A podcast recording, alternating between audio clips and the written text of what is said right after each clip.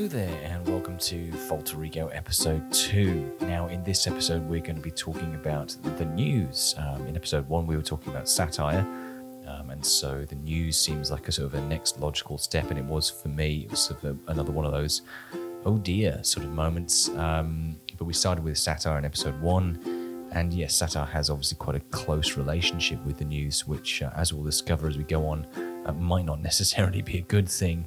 Um, before we get fully into um, how the news affects or increases the amount of ego in the world, um, or does its work on yours, I think it's it, it's it might be fun just to just to to step back for a moment before we get into everything, and just just talk about the news as a concept at, at all. If you actually step back and and, and and look at it from I guess, the perspective of like a, a detached alien who's never come across these things before, or if you imagine history was wiped and we had to start all over again, um, and you, you, ask yourself, would you reintroduce uh, the news as a, as a concept to a society that's never uh, experienced it before?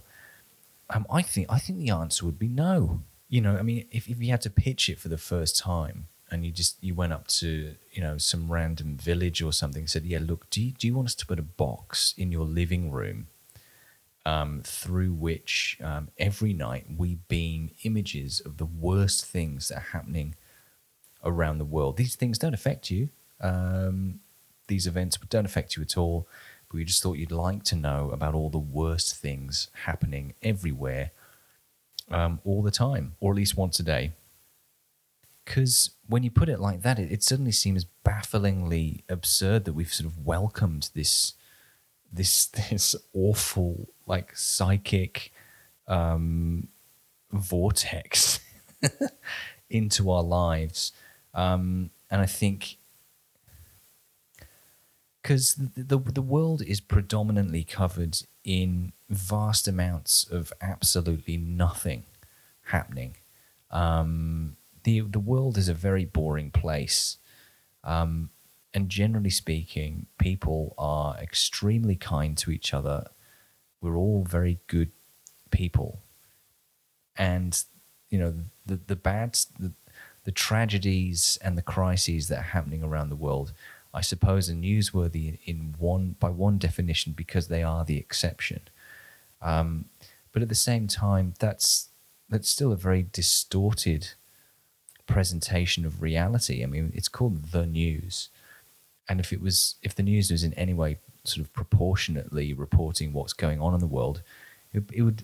I mean, ideally, the news would be just twenty-four hour rolling coverage of the most boring information imaginable, um, and the negative aspect of things would take up about point percent of the broadcast. I mean, it's not hard to conceptualize uh, or you know imagine a version of the news that's just some person sitting maybe behind a desk. I mean, even the desk is quite confronting. It's very formal. It's like you in your living room in the middle of a job interview.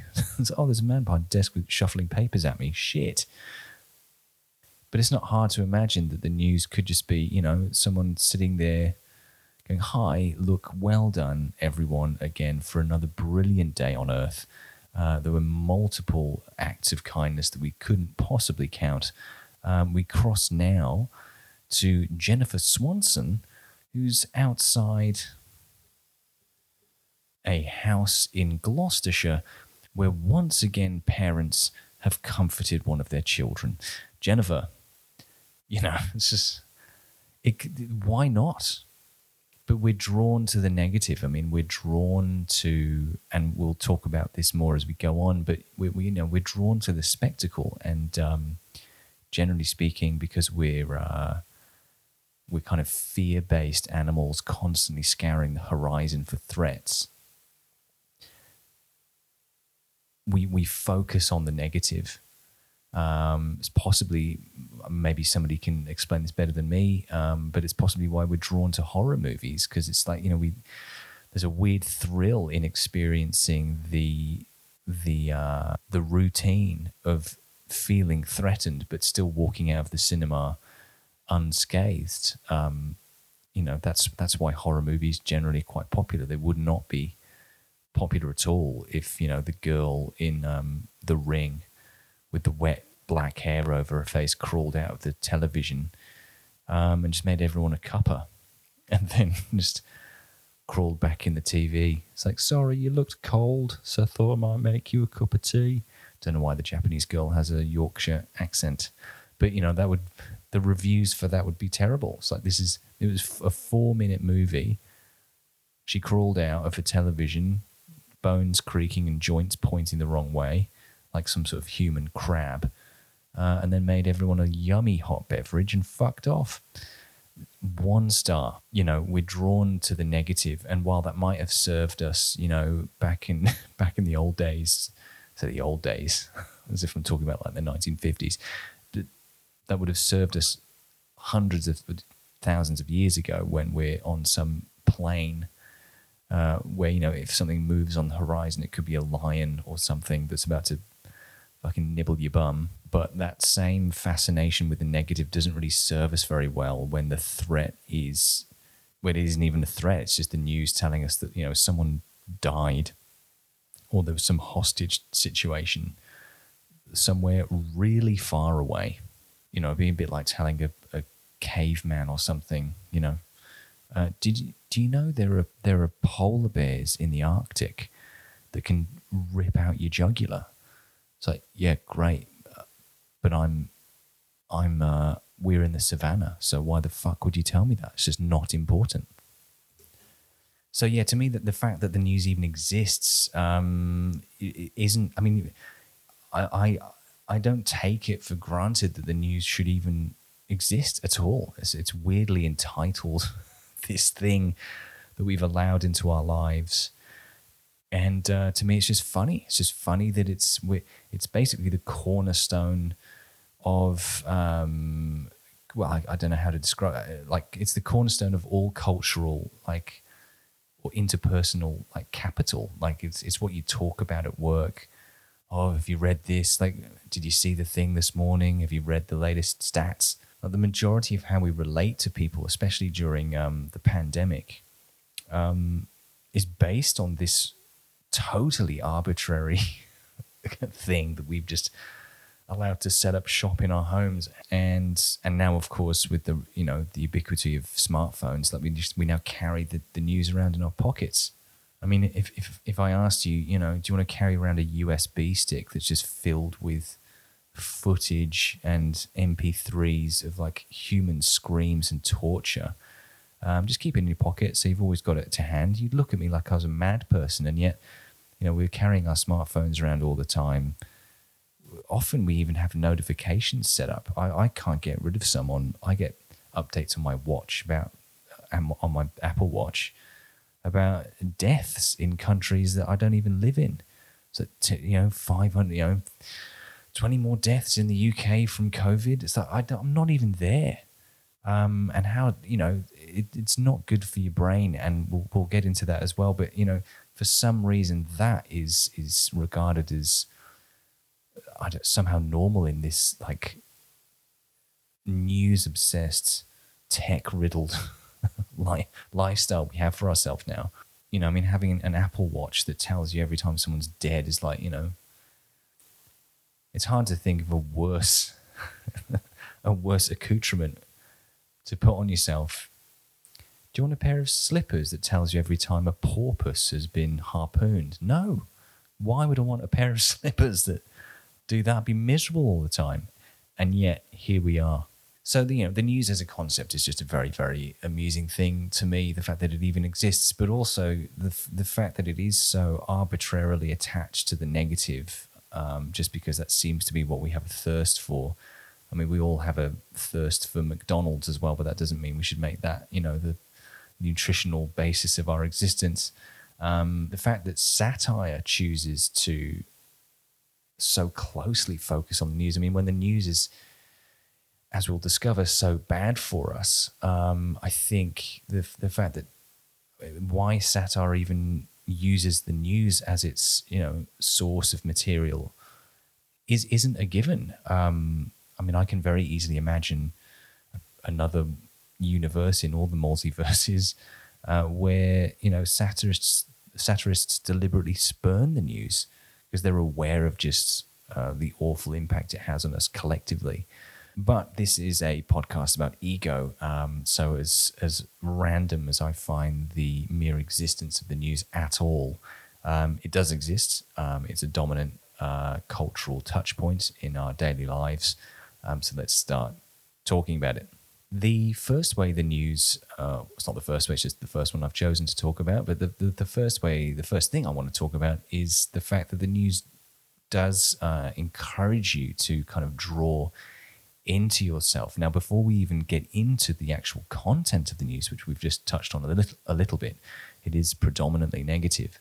Um, but just the actual the format, the tropes, the the manner in which the news is communicated, even before anyone's sort of uttered a single word, um, is designed uh, perhaps not on purpose. Perhaps it's just what we've evolved to watch the most, and so that's what executive producers have chosen to go with. Yeah, yeah, they like it when we do that thing, so let's do more of that.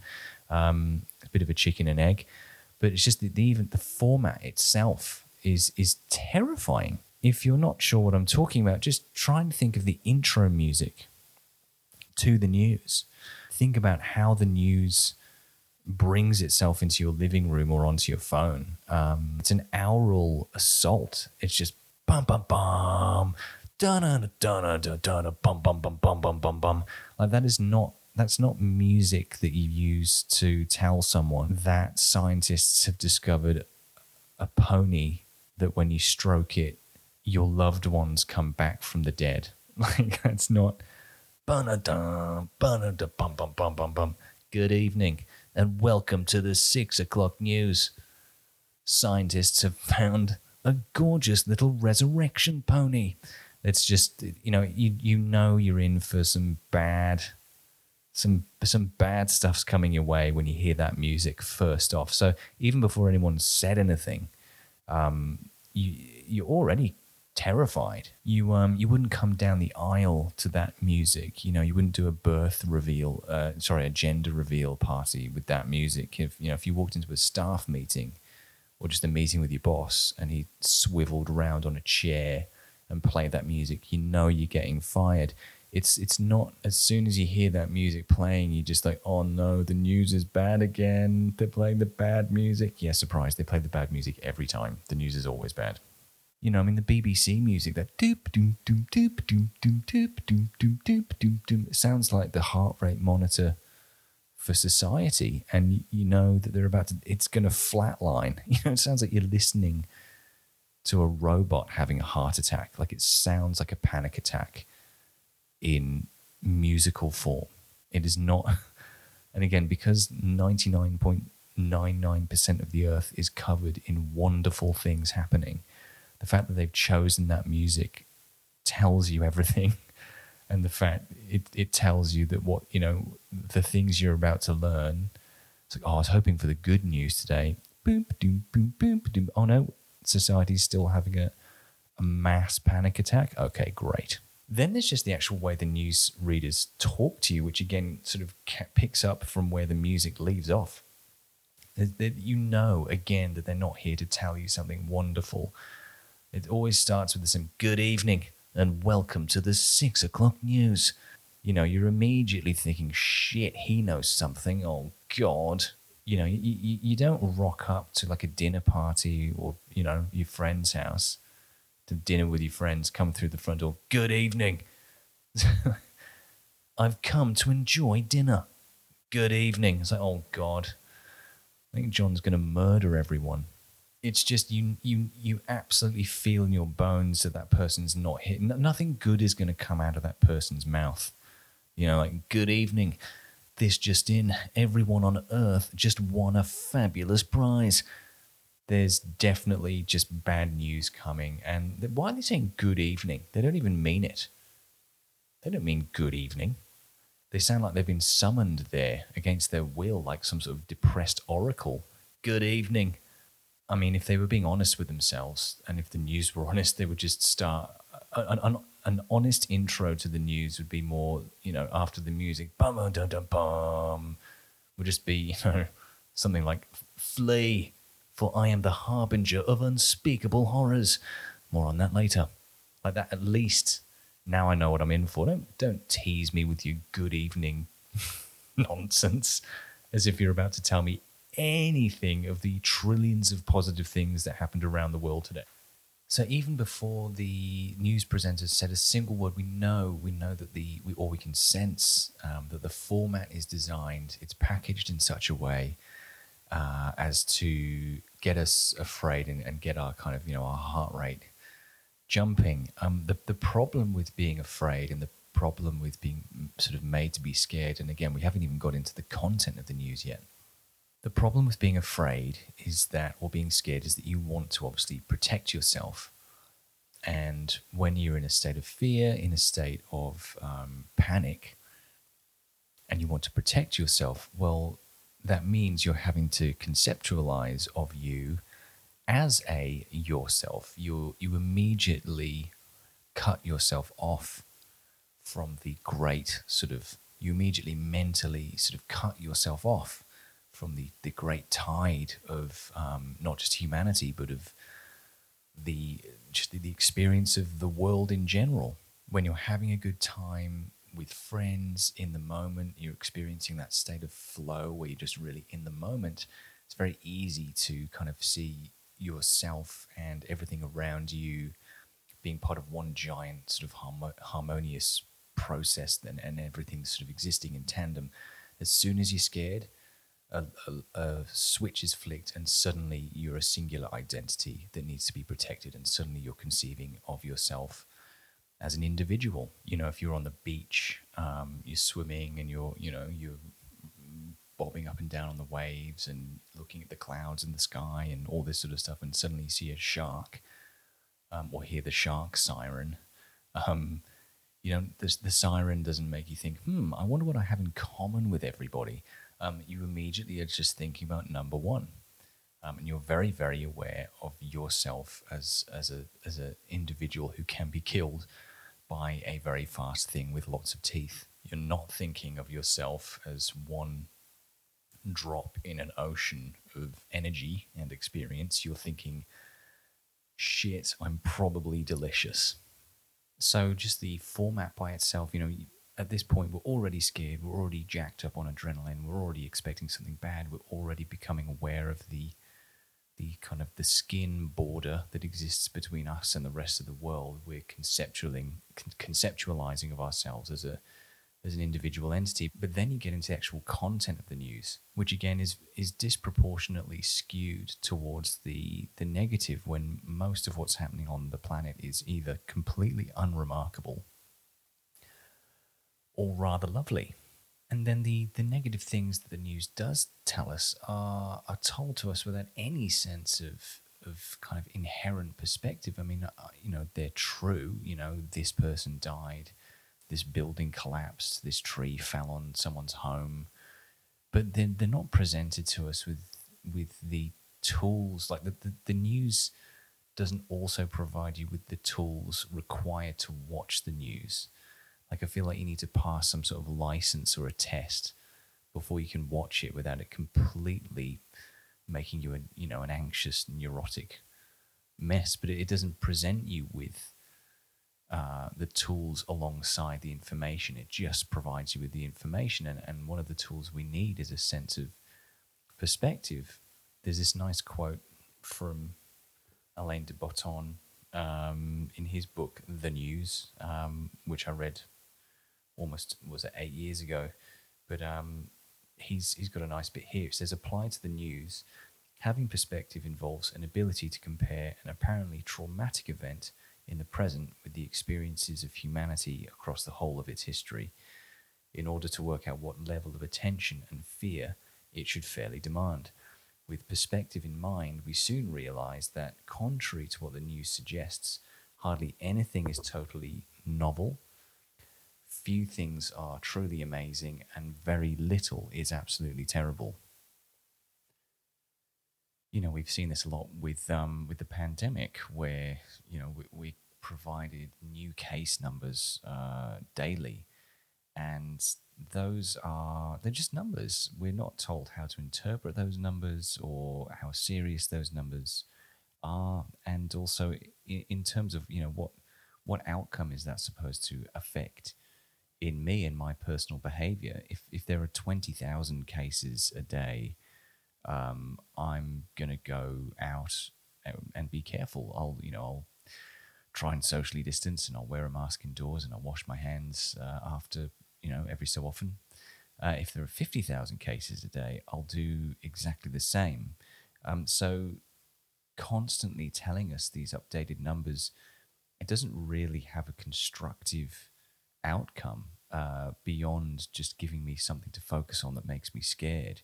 It's not going to change my behavior, and it doesn't. It doesn't change the reality that there is a virus out there that most of us would rather not get. Um, you know, it's it's like if, if the oven to try to sort of analogize that a little bit. You know, if if my oven is two hundred degrees hot, um, I'm not going to put my hand inside it. But if my oven is 500 degrees hot, I'm I'm also not going to put my hand inside it. So, what does knowing the temperature difference sort of do constructively beyond?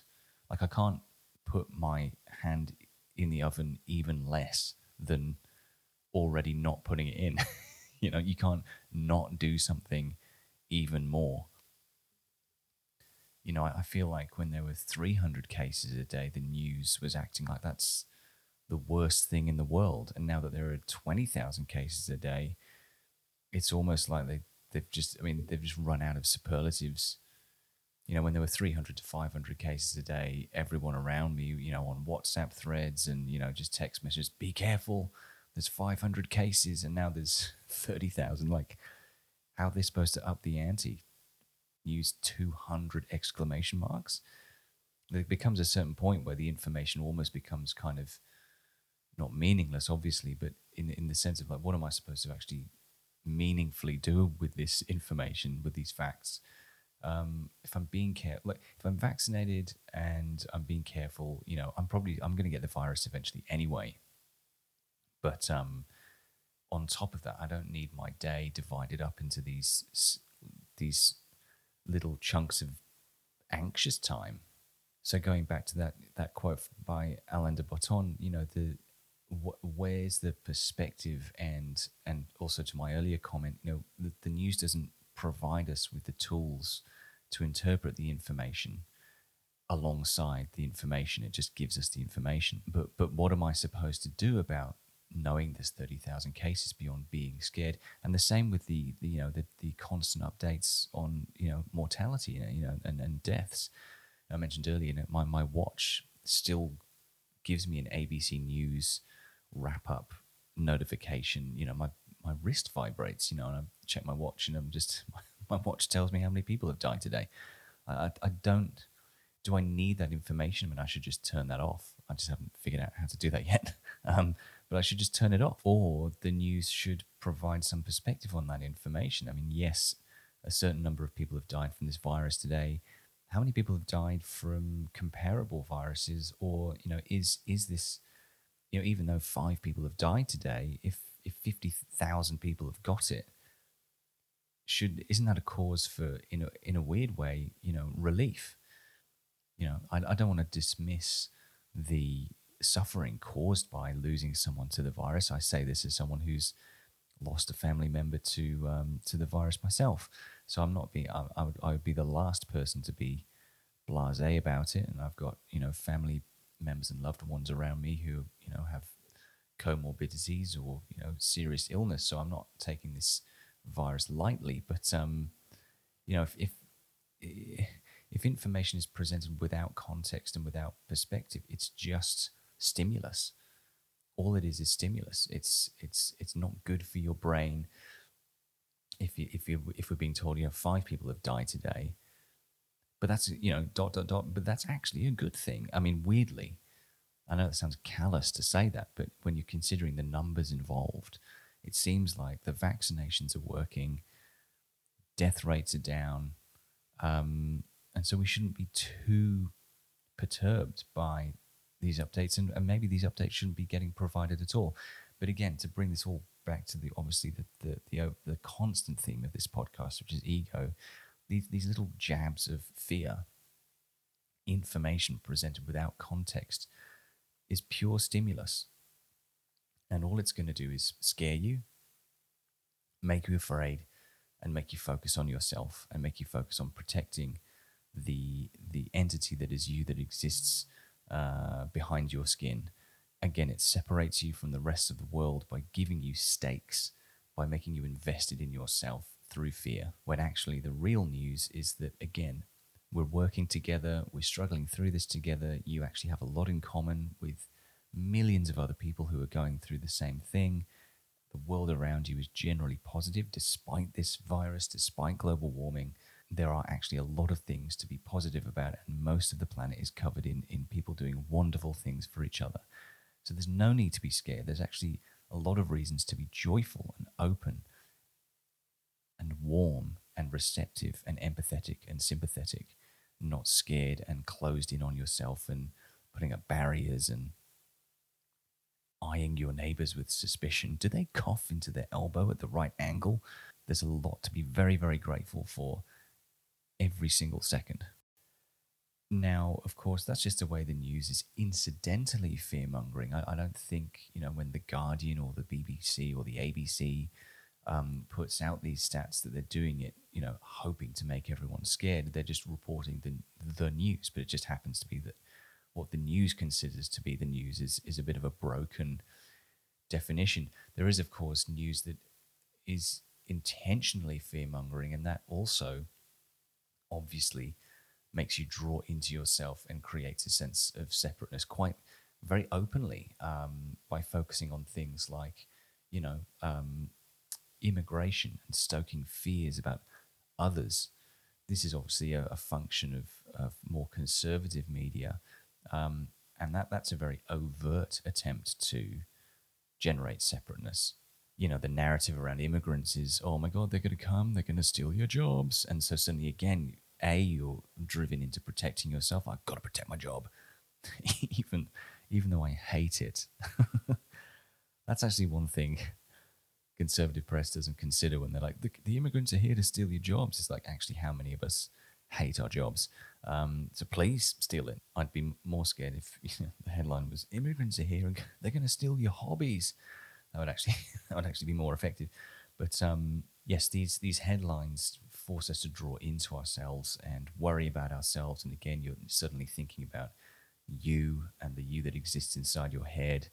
Um, there's not a lot of opportunity there to to um, see sort of get a sense of interconnectedness with others, um, and obviously there's the, the corollary to that, which is not just focusing on yourself, but also rejecting and fearing others. Suddenly, you're not looking for uh, reasons to relate to someone else. You're not looking to empathize.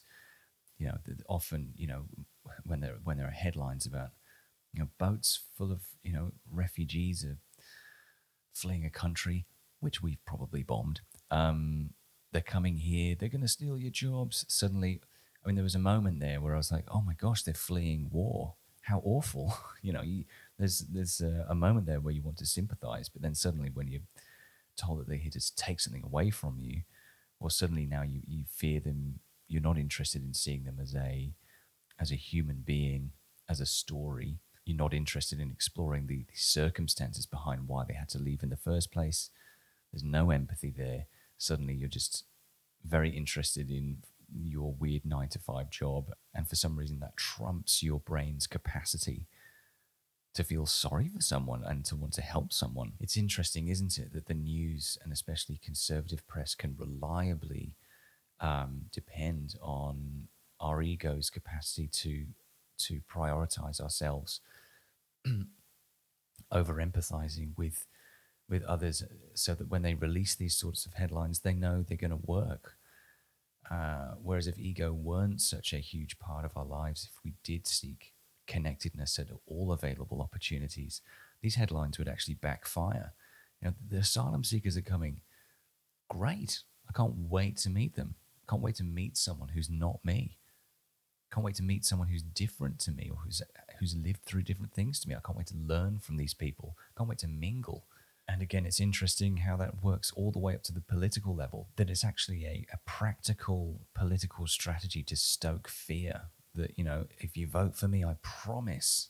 it's, it's even a promise. If you vote for me, I promise I'm going to lock people up um, on some island somewhere. The fact that politicians can rely on that to work is a is a pretty astonishing uh, reflection of of how easily we're manipulated into fending for ourselves and being scared of things and not being empathetic. I mean, I can quite easily imagine a parallel universe where a politician soars to success because they promise the exact opposite. And why not? Like, why why is it political suicide to say, look, I'm going to bring, I'm going to guarantee that you're all going to see some asylum seekers, and I'm going to, it's going to be ma- rather than mandatory offshore detention, it's going to be mandatory onshore mingling. Uh, you're going to meet them, you're going to talk to them, you're going to exchange email addresses, and you're going to stay friends forever. And that is absolutely mandatory. Uh, the fact that that sounds ludicrous coming out of my mouth is also it's it's as depressing as it is ludicrous. But you know, we, we saw this with, with Donald Trump. You know, he promised to build a wall, but equally, like why why is that what gets us going? Why does that make us excited? And why does that work? And why does that appeal? I'm gonna build a wall, okay? You're never gonna see these people. Our country's never gonna welcome these people in. It, you're, it's an actual selling point that you've created a physical barrier between two groups of people that ostensibly have absolutely no difference between them. If you when you when you look at the Earth from the perspective of the universe, the difference between a Mexican and someone from the United States is is very little. It's not like you know, oh, Mexicans, they're a silicon-based life form. You know, it's there's no. Everyone on Earth is pretty much identical. I know that's weird, and that might sound strange to say, but we're all pretty much exactly the same. And again, why wouldn't Trump succeed promising the exact opposite. I'm going to build a tunnel, okay? It's going to be the biggest tunnel you've ever seen. It's going to be a hyperloop. I'm going to build a hyperloop from Mexico. It's going to pop up in New York City, okay? There's going to be more Mexicans in the United States than you've ever seen before. You're going to be meeting them all the time, learning about each other's cultures. Like, why? Why is that stupid to imagine? But putting up a wall between two people of the same species. I mean, I can imagine building a wall to keep like dragons out of somewhere, but to stop to stop one set of humans from going over and going over and saying hi to some other humans is pretty weird. Anyway, to wrap up that little bit, so the the news. I mean, we've talked about how just the, the, the tropes of the news, the format of the news, is obviously betrays its um, its intentions. It's very uh, stimulating sensational, exciting. So you're already getting scared. You've got the guy or the woman saying "Good evening," which just that is just inherently not true.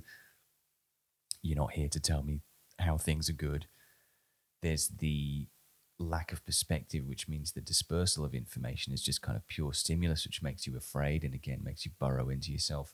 And then there's the more overt attempts to get us afraid, uh, where that is actually a very clear uh, intention of the news, as with a lot of conservative press, um, telling us you're going to lose your job, the people are going to take your jobs, terrorism, being scared of foreigners because they're probably terrorists, even though, you know, I think white nationalist terrorism has, has, has, far outstripped anything in the past sort of decade. And of course, as we discussed with like the, you know, the case numbers and death uh, rates and the focus on those, obviously like more, I guess you would say left wing publications are quite scaremongery as well. But that's that's more scaremongery because of the the the, na- the, the way the news works. Um, again, it, was, it comes back to that thing about perspective. Um, we talked about yeah the, the the daily updates on death rates without saying dot dot dot, and actually that things could be much worse. Smiley face emoticon. You know that that's not out of the question but also um, with say global warming we've been reading about global warming for decades now and um, you know each new headline again it's pure stimulus. Well the temperature's risen this much. Scientists say we've got this long before everyone's dead. Like i know all this and we all know all this and everyone who believes in climate change already knows all this. So again where's the why isn't it built into the news that it also needs to be constructive, not just informative on a on an ephemeral sort of very sort of short term timescale? I I could quite easily imagine, you know, the the Guardian and the ABC and the BBC just having some sort of agreement. You know, they come out on a Monday and say, look, we've all told you climate change exists. We all know climate change exists. So as of uh, today or as of midnight, we're going to stop telling you micro updates about you know the temperature's risen this much, this ice shelf has just collapsed, etc. What's newsworthy right now is telling you what you can do, what we can all do. Here's how to turn vegetarian without wanting to punch yourself in the throat. Um, here's you know here's how to set up a worm farm so you don't contribute to uh, methane emissions in landfill. Telling you how to do that, or you know here's how to carpool, or here's how to here's how to block. Uh, here's how to successfully protest outside the construction of a new coal plant. I mean, if if the Guardian and the BBC and the ABC, etc., all know that global warming is bad, and they all keep writing articles about, oh, this new coal-fired power plant's getting opened, it's going to create this much. Okay, we know that. I know. So, but if you actually can, you clearly have an agenda, and I'm quite happy that it does. But can you tell us what to do next? Obviously, this would be, um, you know, this is me imagining again some parallel utopian universe where the news actually fun- functions how it should. But you know, if the Guardian is worried about the uh, construction of a new coal-fired power plant, surely it's newsworthy, telling me how to how to stop it. Not just that it is happening and some climate scientists have voiced concern. We've heard that. We've heard this story over and over and over again. And obviously, you know, the ABC and the BBC, they're state funded. So, again, it's impossible for them to uh, to shift into activism. But again, this is this isn't really me imploring you or imploring the ABC and the BBC to become activistic publications. It's me imploring you to maybe change your relationship with how much news you read because of how it impacts you as a person. Um, a lot of this information is is relatively useless and um, it is pure stimulus. It makes you afraid, and unless it's telling you something constructive that you can do, that makes your life better, that makes you feel better about yourself, that empowers you to do something, then do we need to be reading the news four times a day on our phones? And I would argue if it's simply to tell us that climate scientists are annoyed that this new gas pipeline is being built, I mean, what does that change? Again, an oven that's 200 degrees, I'm not going to put my hand in it. An oven that's 500 degrees, I'm not going to put my hand in it. But you don't need to report each degree increase between 200 and 500 as if that changes anything about my behavior or the world the response to that still needs to be the same. Don't put your hand in the oven. Global warming is real. Reporting all these, you know, climate scientists is appalled about this, and they found some algae growing where it shouldn't, and this ice shelf is, and this glacier is melting. You know, these are all equivalents of reporting that one degree of change between 200 and 500. What is the outcome? What is the constructive effect you want to have that on me and us and everyone. That's the news. That's what we need to know. And again, if the news had any sense of proportionality, as per the Alain de Botton quote, you know, you would present articles about, um, you know, this new gas pipeline alongside half the article would be dedicated to that.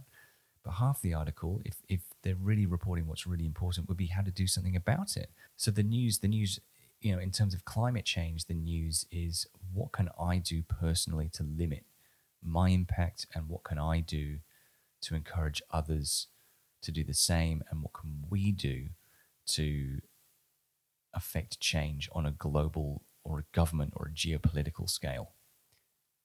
Anyway, all of this is to say that the news um, increases ego, that sense of identity, that sense of self that you, by um, giving you something you want to protect, which is yourself, by constantly making us afraid and for very little constructive outcome.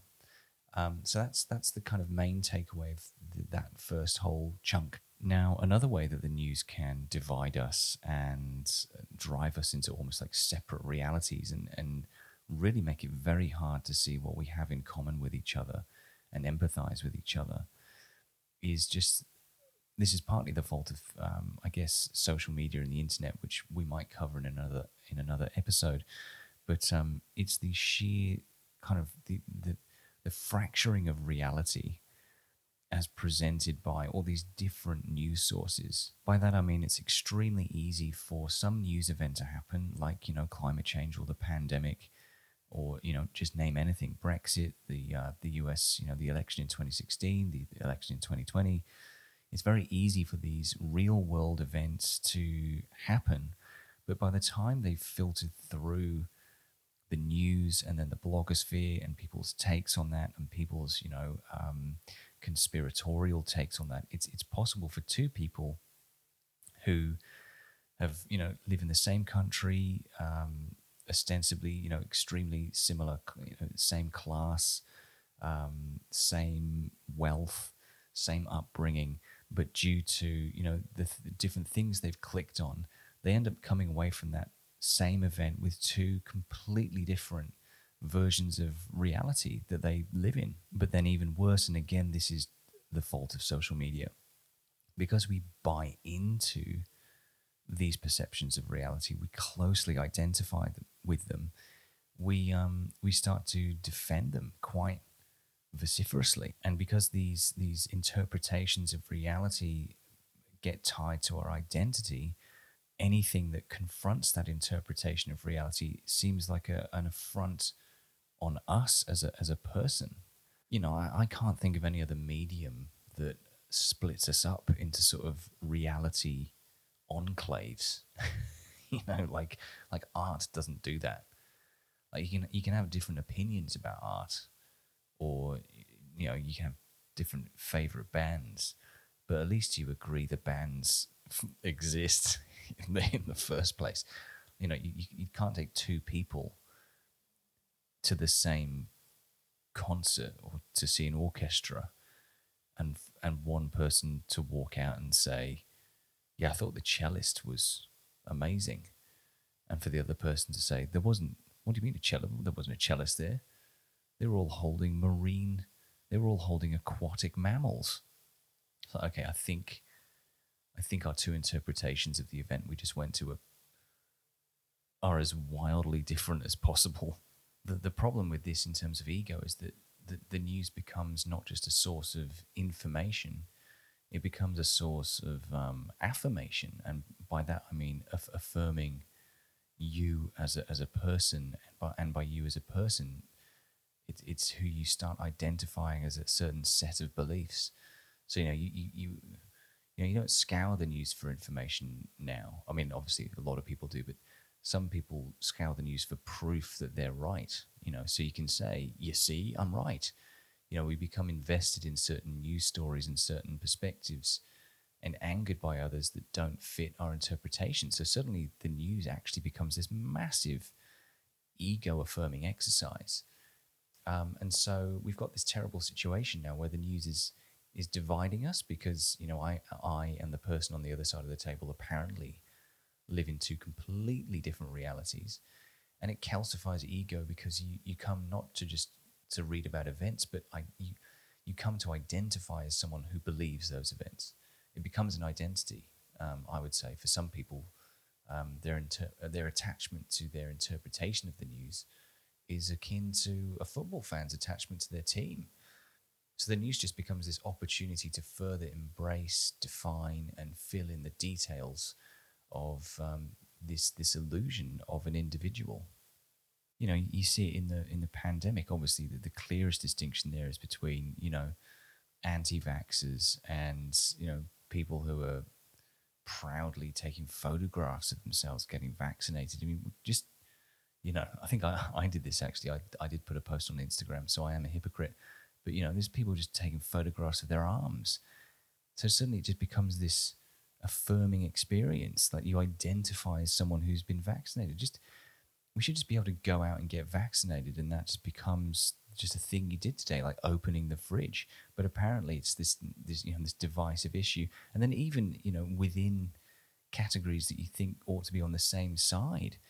You know, you've got people who are getting vaccinated with Pfizer, and uh, people going, "Oh, I didn't wait for Pfizer. I wasn't a coward. I went and got AstraZeneca." And so, even within people who are pro-vaccine, again, because of the news, because of the stats, because of this, like being over furnished with information, you suddenly fall into these weird camps that yeah, I'm I'm an AstraZeneca. I'm I got my AZ. I'm not scared. If you're holding out for Pfizer just because of you some stories you've read, then you ought to be ashamed of yourself. Jesus fucking Christ. You know, I feel like an angel could descend from the firmament, you know, and announce that they're going to cure illness for all and give free money to everyone. And yet, that would still somehow necessitate the, the creation of two rival camps on Twitter. And, you know, come Christmas time, there would be family members you couldn't talk to around the around Christmas dinner because you've you've fallen into two completely different rival camps about this objectively great event. You know, a child could hold up a photograph of a pigeon and the world would still somehow find a way to descend into like different camps as to what the photograph is. It just seems, you know, as well intentioned as the news may or may not be, if it is well intentioned, it's just become clay to be molded into arguments. So, this is now sort of two ways that we've discussed that the news is impacting ego. One is by driving up fear, which makes you want to protect something, which makes you aware of yourself because that's the thing you want to protect. So, suddenly your identity, your, the, your existence as an individual becomes much more sort of prominent in your own head. And the second way, and the second way is in making us really attached and invested into the in the things that we think and using the news as a way of uh, demonstrating our identity, like almost like peacock feathers. Um, and the news just, yeah, the news tops up the well of ego. Put another way, it definitely doesn't make us more selfless, more calm, and more in touch with other people's feelings. Let's let's just put it that way. Moving on now, so there's there's something else I wanted to discuss about the news, which isn't necessarily tied to ego per se, but it is it ego and uh, the fact that we're talking about it and the fact that we eventually this podcast is going to be talking about ways to kind of confront it and dispel it and all these sorts of things. We're, this is obviously a podcast that has its foot, or at least one foot, um, maybe not firmly planted, but um, delicately um, placed in um, Eastern spiritual philosophy. And, and so there's another aspect to the news that I want to discuss, and it's so it's not about ego, but it is still in the it's in this general sphere of you know um, trying to be a better person spiritually, and that that issue with the news uh, could be said to be what some people might call karma. Um, now, this I'm drawing on a book here that I read by um, a chap called Rutger Bregman, who you might remember. He, he was, I think he sort of went viral for laying into billionaires at um, Davos uh, a few years ago. But he wrote a book called Humankind, and the, the central thesis of that book, if I can try and sum it up as fast as I can, is that uh, the news, well, the news is bad for us. Um, the reason it's bad for us, uh, one of the ways it's bad for us, is that it generates something called the nocebo effect. And the nocebo effect is what you might expect. Uh, the placebo effect is where because you believe something is good or because you believe something's going to work or it's positive, it has a positive impact.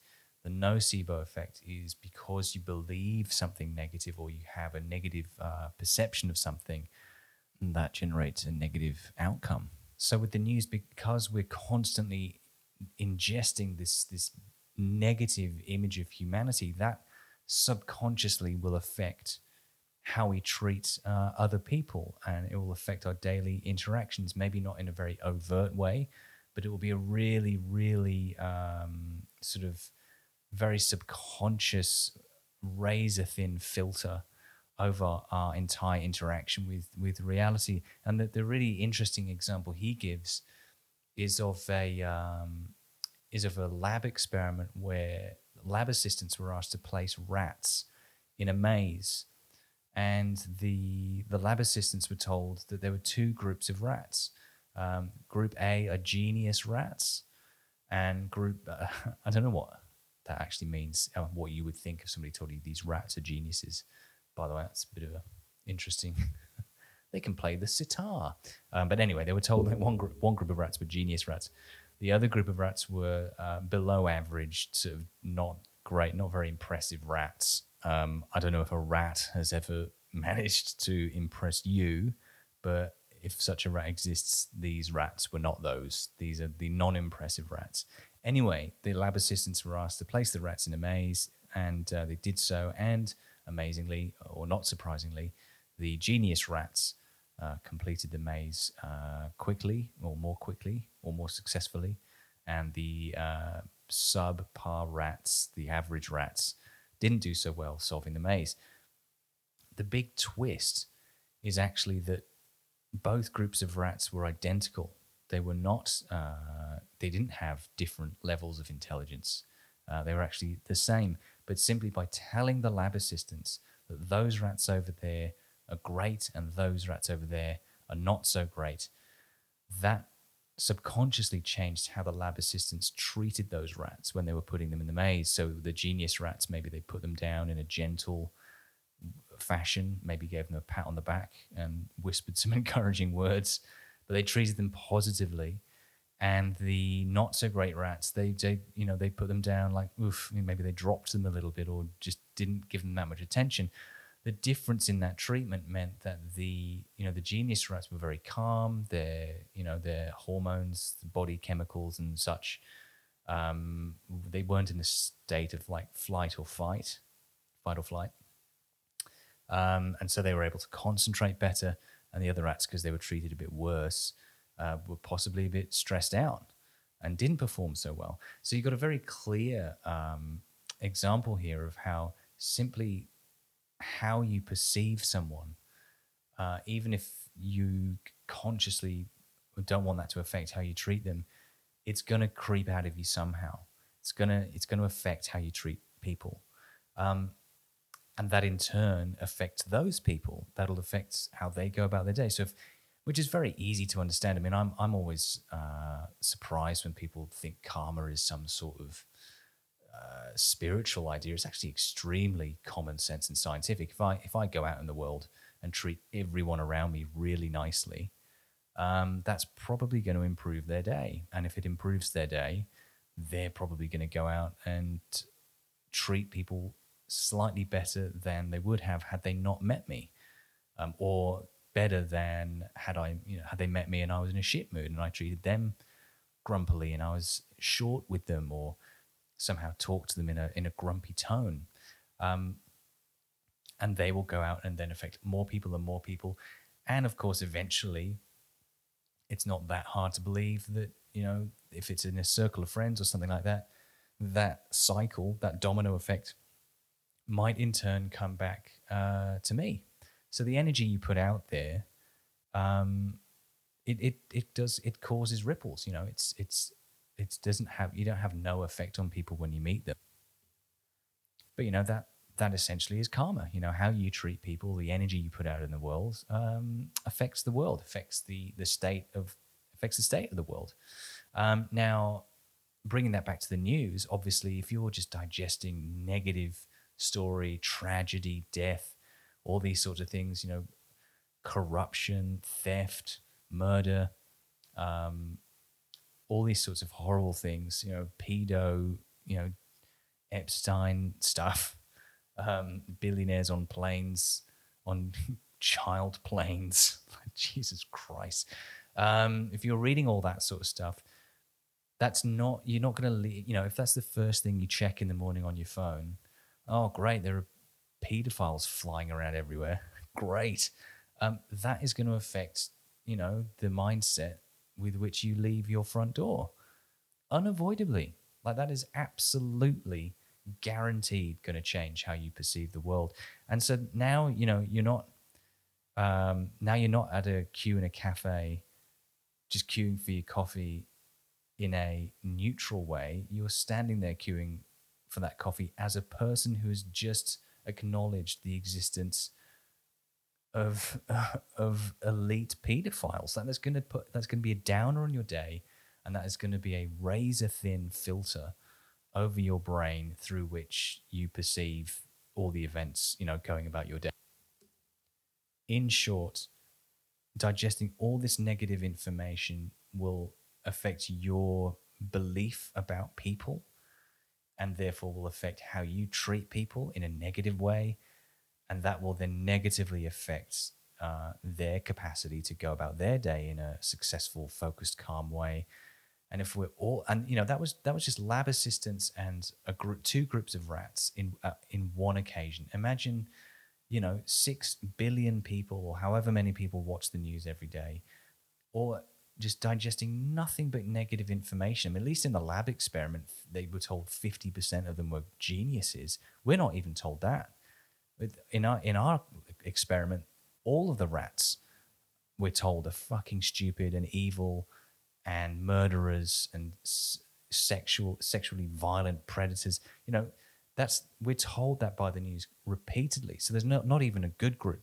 So imagine you know, take that lab experiment, multiply it by the entirety of humanity, and multiply it by all of those hundreds of millions of billions of people reading nothing but negative things and hearing the worst about the world, which again, as we've talked about, is not proportional to reality. That's not actually what the earth is. So now you've got all these people. imagine what that's doing to their behavior, to each other. Because again, this experiment isn't just lab assistants' behavior towards the rats. In in our world, the rats have read the news as well. Everybody's read it. There's no lab assist. There's no two different classes of people. Everybody's ingesting this information all the time, and we're all treating each other um, through the prism of our lack of faith in humanity and the general um, negative mindset. Even if we don't perceive it, trust me, it's there. The negative mindset that's created by taking on board all this information at increasingly um, in, in increasingly more frequent doses. That cannot be good. The karmic effect of all of that negative energy, which isn't even, again, it's not even presented in proportion. You know, X number of people died today, dot, dot, dot, which is actually a lot better than it would have been 200 years ago. Like, there's reasons to be optimistic about this. Um, all of this negative information that doesn't even need to be negative. All this negative information that's not reality. All this negative information that does not re- correspond to reality in general. We're all ingesting that, and that is having a definite impact on how we go about treating each other. It's unavoidable. And again, it's totally arbitrary. Again, there's absolutely no reason why the news shouldn't be just a nice chap behind a desk. Maybe he's not even behind a desk. Maybe they're on a couch or just the camera catches them thumbing through some books in a library and they just turn to camera and say, Oh, hi there, and um, welcome to the news. Gosh, lovely to have you here. Um, look, we're all doing really, we, everyone's just doing a great job. Okay, you top marks today. Another great day on earth. Well done. We all nailed it. We all did a couple of nice things. We all pushed through uh, that moment where we thought we were going to lose it, and then we took a breath and uh, managed not to shout at the person. Uh, 160 million people today gave money to charity. That's lovely. Um, doctors discovered some great things. Some firemen helped cats. Uh, and two, 2,000 metric tons of sugar was lent between neighbors. So, you know, I'm giving today a B double plus. That was a terrific day. Now here's the weather. There's no reason why that that shouldn't be the news just as much as good evening. The more afraid you become, the more impossibly strong I grow. But first, you know, there's no reason why that that is the default and why that's what's become the cultural cornerstone of of, of just how we relate to each other, and it's what we discuss around the, the water cooler. Hey, hey, did you watch the Talking Demon last night? Oh my gosh. Such interesting statistics he presented without context. Oh my goodness. and finally, the the final way I suppose, at least for me, I find the news to be a negative influence on my life is just the fact that it taps you on the shoulder and takes you out of the present moment.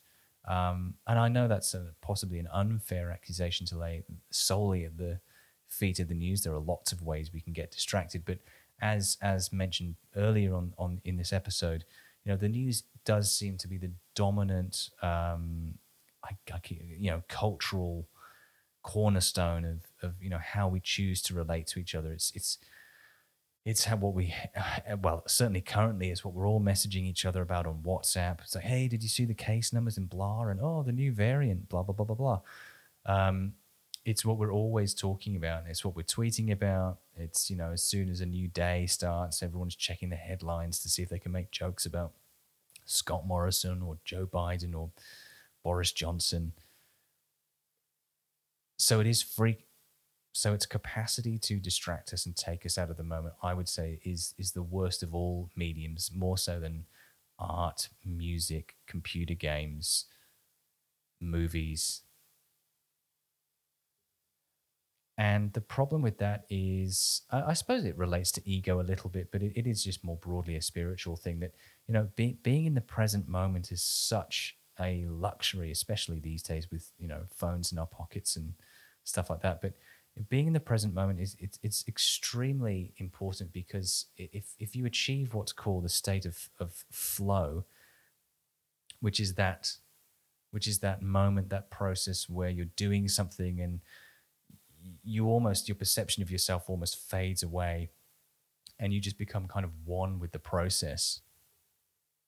You know you, you're uh, rowing in a kayak and just you, the kayak, and the water just become one thing. You know, you're dancing with friends at a gig, you're listening to a funny story your friend's telling you at the pub, and suddenly the ambience of the pub and your friend and just your friends' faces and their smiles all just becomes one.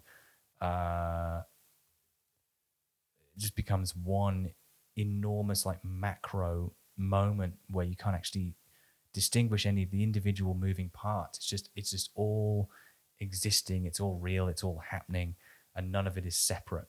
Um, and it's in those moments where you achieve a state of flow.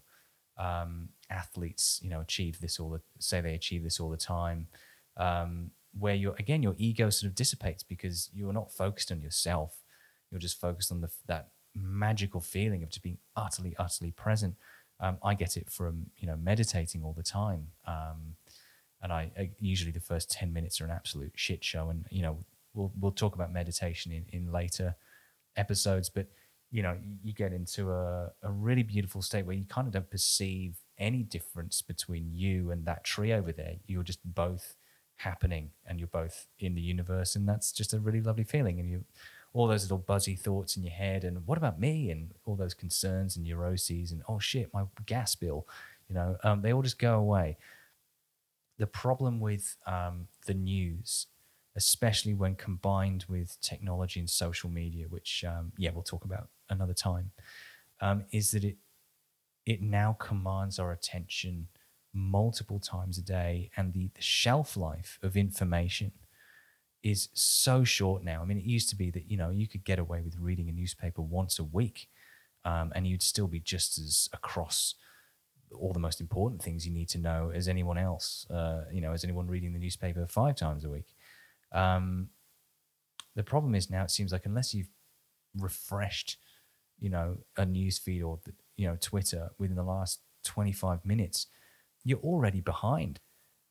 If you combine that with the f- with everything else we've talked about in this episode, you know, the f- it would be it would be all right if something positive were dragging you out of the present moment. You know, uh, and preventing you from achieving you know flow states and, and and that sensation where you and everything around you are sort of just become one massive thing. But it's the fact that you know it's the news that's dragging us out of that.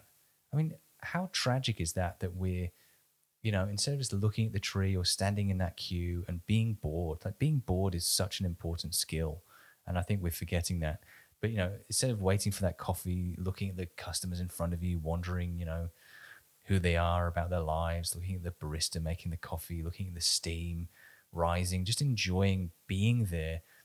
Um, at least if something positive were dragging you out of that, that would be okay. But it's the news. It's it's you know you're getting a buzz on your phone or a tap on the wrist to remind you that some tennis player hasn't been let into the country because they've refused to get vaccinated.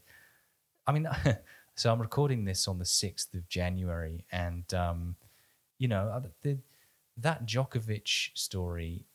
You know, t- 20 years ago would have been one article at the end of the week it's like, oh, first he, you know, he was provided an exemption, then he, the visa didn't work, and then he got kicked out of the country and all this sort of stuff.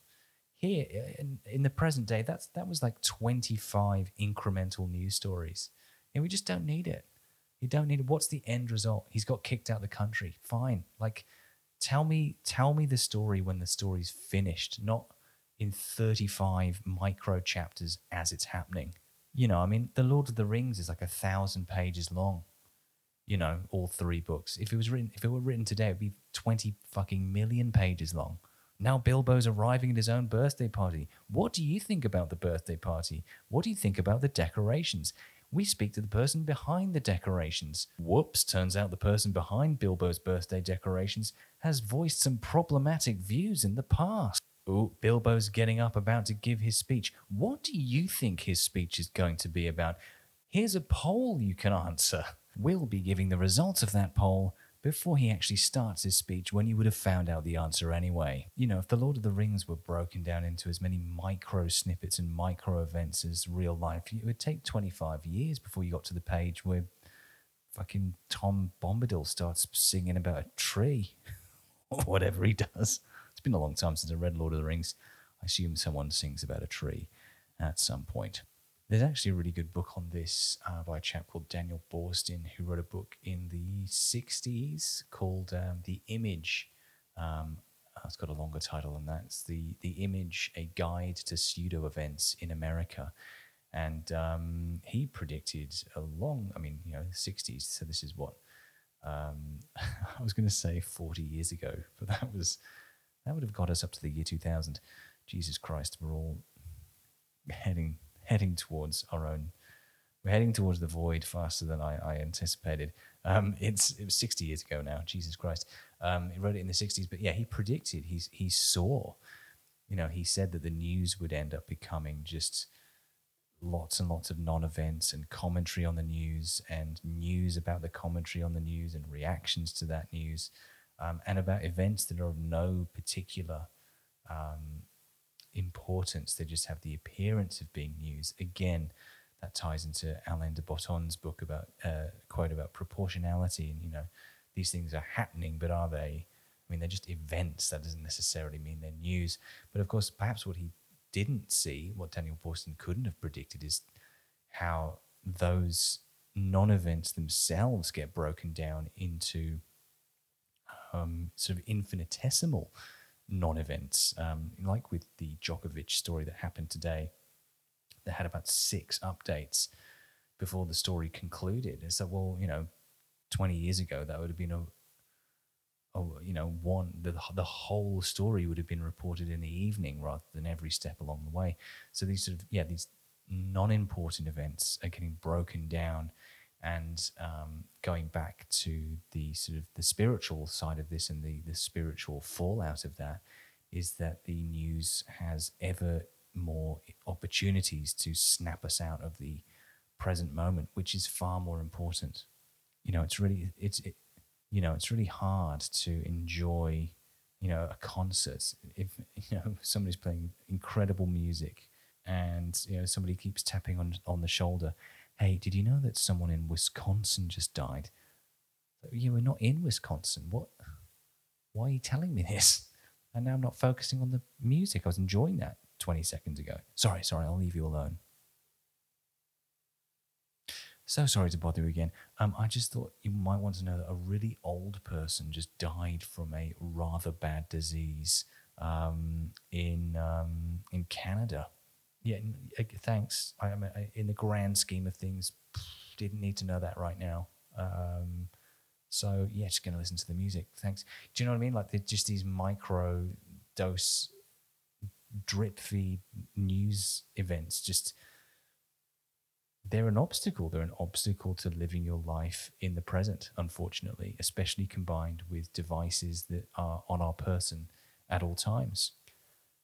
So, to sum up, then, the news creates what are the steps we've been through in this episode? It creates fear, um, first off, just simply through its aesthetics. Um, it creates separateness through that fear.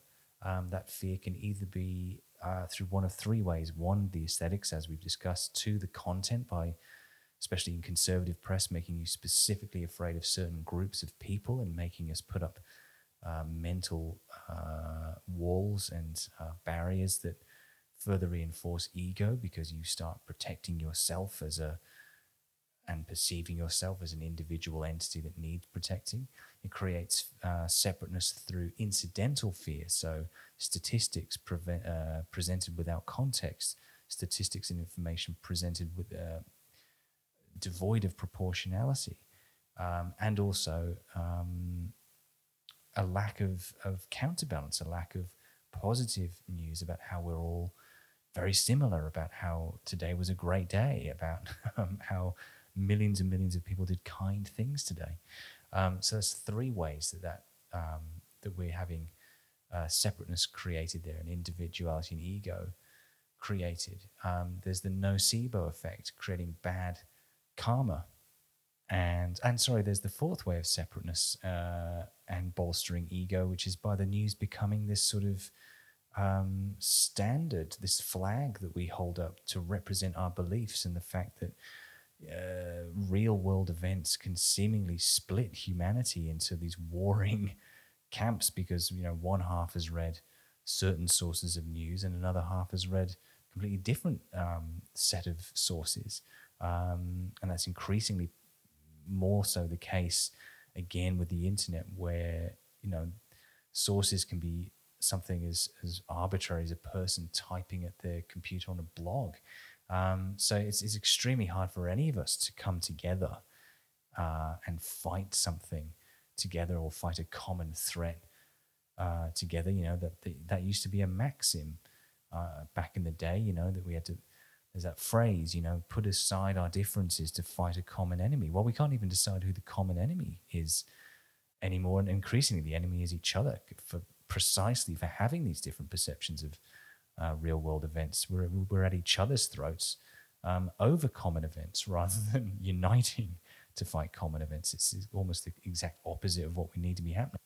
And then finally, there's so we had the nocebo effect as well. So that was sort of you know the karma side of things, moving more into like the, the spiritual fallout of the news, and then the distraction element, constantly being taken out of the present moment, which again does in a way tie back to ego because it's in those moments when you experience flow and um, really being present that you you know perception that your awareness of yourself kind of just disappears and you you you know your individuality kind of dissolves away and you're just there which um, you know, if there's obviously that uh, to- sort of iconic uh, monolithic um, impact that Ram Dass's book "Be Here Now" had on on um, psychedelic and spiritual culture, which, but even, even that as just a phrase is just ex- so important to be here now because that's that is when ego um, really really takes a back seat rather than being the driving force of everything in our lives. But again, the news takes us out of that state of, of flow and of being present to remind us of something we didn't need to be reminded of. So it's, it's a double loss. Uh, we, we get taken out of the present moment and we get taken out of it so that we, we can have our attention drawn to a murder that happened really far away. Um, you know, it's, it's not um, as callous as that sounds and as dismissive as that sounds. That's, that's not what we how we need to be spending our time um, as people, especially during a pandemic when we're already under a lot of stress. Um, we don't need to be taken out of the present moment to worry about. Well, there were twenty thousand cases yesterday. There are twenty five thousand today. Great. Well, what are you going to do differently? Act five thousand cases more careful today.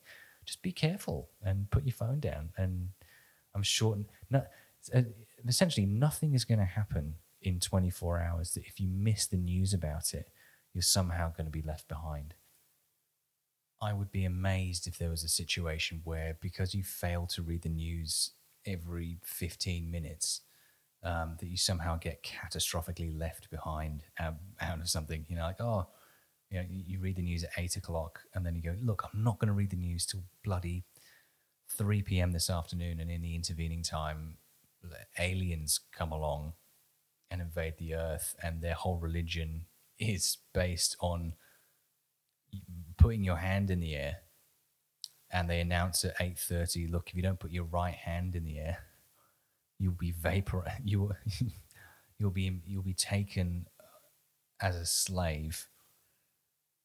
And then at 12 o'clock you get beamed up. At fucking hell. Now i'm in a i should have read the news. Now now i'm in some alien splorge mine some off-world planet planetoid fucking mine with a chisel and a pickaxe mining splorge, whatever that is. They seem to love the stuff because um, I didn't put my right hand in the air. If only I'd read the news, I would have been. I could have avoided. I could have avoided being enslaved by an off-world race. Um, you know, that's you can afford to read the news once every five days, and you'll still be absolutely fine.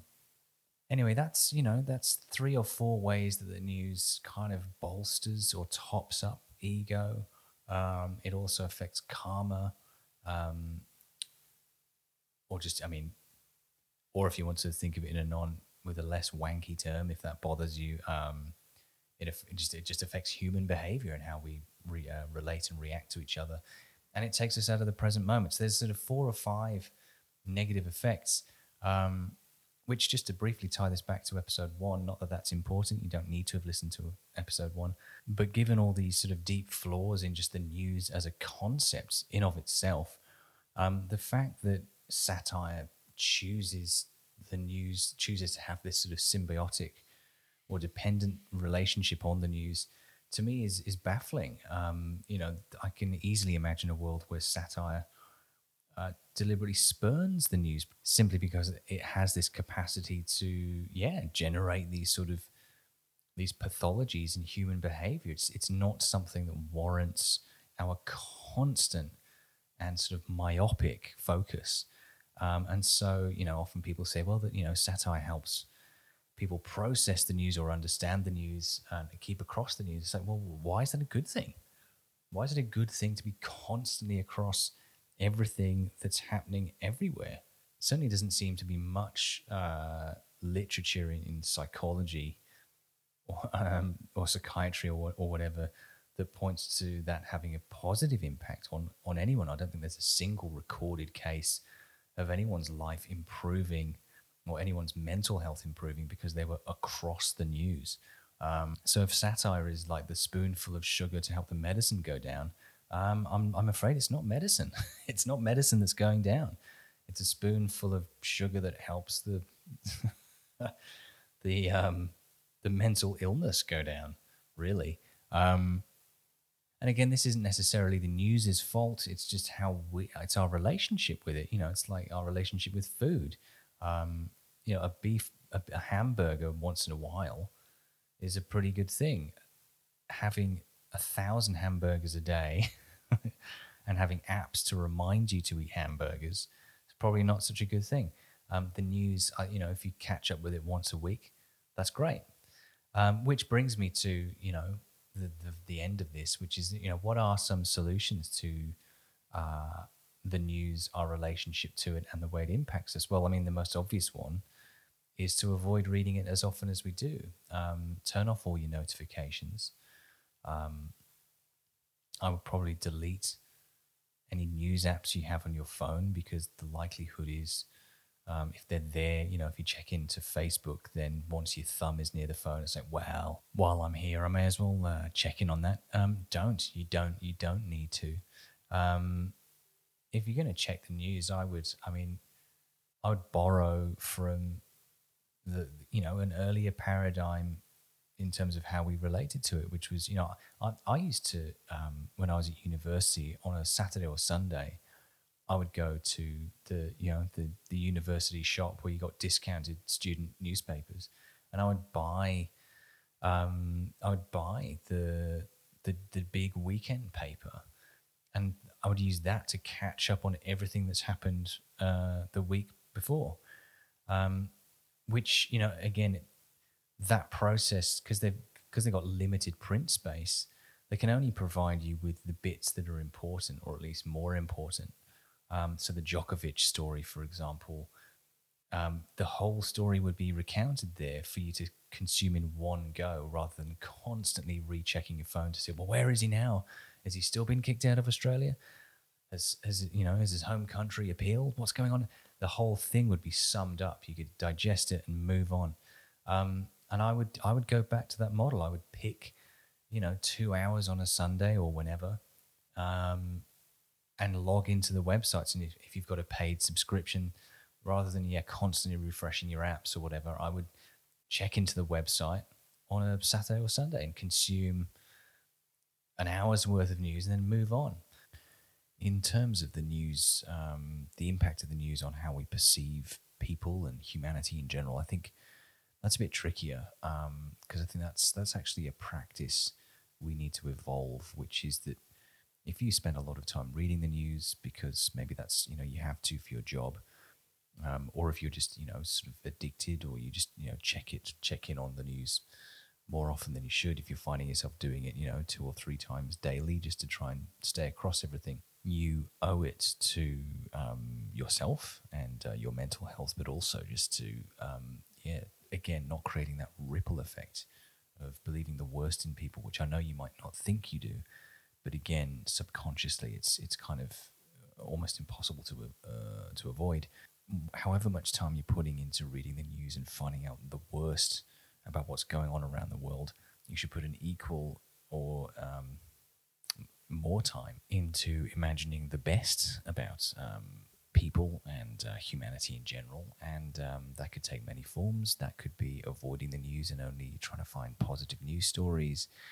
It could even be uh, something as a kind simple as a kind of mantra that you could repeat to yourself. So after you've read, if you're feeling a bit strung out and stressed after reading too much, negative news and you're feeling, you can feel that sense of dread in the back of your mind. Um, just repeat to yourself, you know, people are generally good. A million good things happened today. All the bad news put together is a single fish poo in an Olympic swimming pool of positivity. We all have something in common. And that might even be a fun exercise. You can repeat positive words to yourself to try and realign your brain so you don't just think the worst of humanity and the state of the world in general. Um, you can, you know, make up little headlines in your own head. You know, 400,000 people were helped across the road today. 20,000 pets were rescued by a friendly neighbor. 2,000 metric tons of sugar were lent between neighbors. You know, just make up these little silly headlines in your head because that's, you know, it's as much the news as all the negative stuff. As for encountering people who have, you know, seem to inhabit a completely different reality to you, um, that might be something we talk about in the next episode, which will be social media. But for now, uh, all I'll say is that you know, try try to remember that um, sympathizing with or empathizing with the person isn't the same as um, endorsing the opinions they're spouting. And um, while it may be uncomfortable to um, try to think positively about these people, just remember the news and all the ways that it's interpreted and, and digested and then shat out in a information contentipede. Um, it's very possible for very intelligent people to have fallen down a completely different path to you and inhabit a completely different reality to you. And um, you know, there, but for the grace of a few clicks, go I should be the the um, you know your prevailing attitude. Because um, these people aren't bad people; they they don't know the truth, but have decided to believe the opposite just to just um yeah just just for kicks. They they a lot of these people genuinely believe the things they believe. They're not bad people per se. They just genuinely believe the well the wrong thing quote unquote. And um possibly they're deluded, and really what they deserve is um, pity, not scorn. You know, ev- everyone is a product of the things they've clicked on and the way they've been brought up and the friends they had at school and the, the company they keep. Um, and that's, you know, those forces are unavoidable. And um, you're very lucky that you believe the things you believe if you happen to believe the things that are um, true. Um, I feel very lucky to believe the things that I do, but I'm not going to, or I'm going to try and um, withhold judgment from people who seem seem to have got completely the, the wrong end of the stick. Because again, as I said, they deserve pity, um, not scorn. And again, this is where ego comes into it because when you're arguing with these people, where you encounter these people who've read the wrong news for years and years, or they've read a certain you know type of publication and their reality for them is very different to yours. Um, ego comes into it when you start thinking, "Well, yeah, I could never become them though." Like you don't you don't see yourself in the other person, um, but you know, but for a few different clicks, you very easily could have become them, and they and you actually have a lot in common. Um, and it's just you know luck of the draw that they happen to end up clicking on the things they did and being reinforced by the friends they have. You know, so I guess what I'm trying to say is when you know when the news creates um, these you know, different bubbles of reality, just remember that it is systems that have created those people. The people haven't chosen that for themselves out of some deliberate um, attempt to be kind of wantonly troublemaking. Um, and yes, they do deserve um, pity, not not scorn. And uh, I think empathy will eventually win the day. Anyway, that's uh, everything for episode two. Um, I hope you enjoyed it. Uh, again, comments, etc. Uh, please get in touch on um, Facebook or Instagram or Patreon. And um, again, notes on this episode, quotes, uh, references, uh, bibliography, those sorts of things will be available on Patreon uh, for supporters, um, as well as a few extra bits and pieces. And um, those, the, the kinds and types of those extra bits and pieces will um, will grow and expand as time goes on, and I get better at doing this faster and faster. Currently, it's taking me about ten years to make about three minutes of content. so um, hopefully, as that as I get faster at that, um, I'll, I'll be able to make space for other stuff as well. Speaking of supporters, um, shout out to Vanessa Morse, who uh, is my first Patreon subscriber at the tier required for a shout out. Um, jumping straight in the deep end there, Vanessa, thank you so much. Uh, with only one episode to go by, uh, which hopefully will um, will be the worst episode of this podcast. I hope episode one is genuinely the worst this will ever get because that means it'll only get better. But genuinely, thank you so much. Getting that support so early on um, means a lot and it's, it's a real boost. And I can't wait for more people to get behind this, so thank you so much. People are generally good. A million good things happen today. All the bad news put together is a single fish poo in an Olympic swimming pool of positivity. We all have something in common.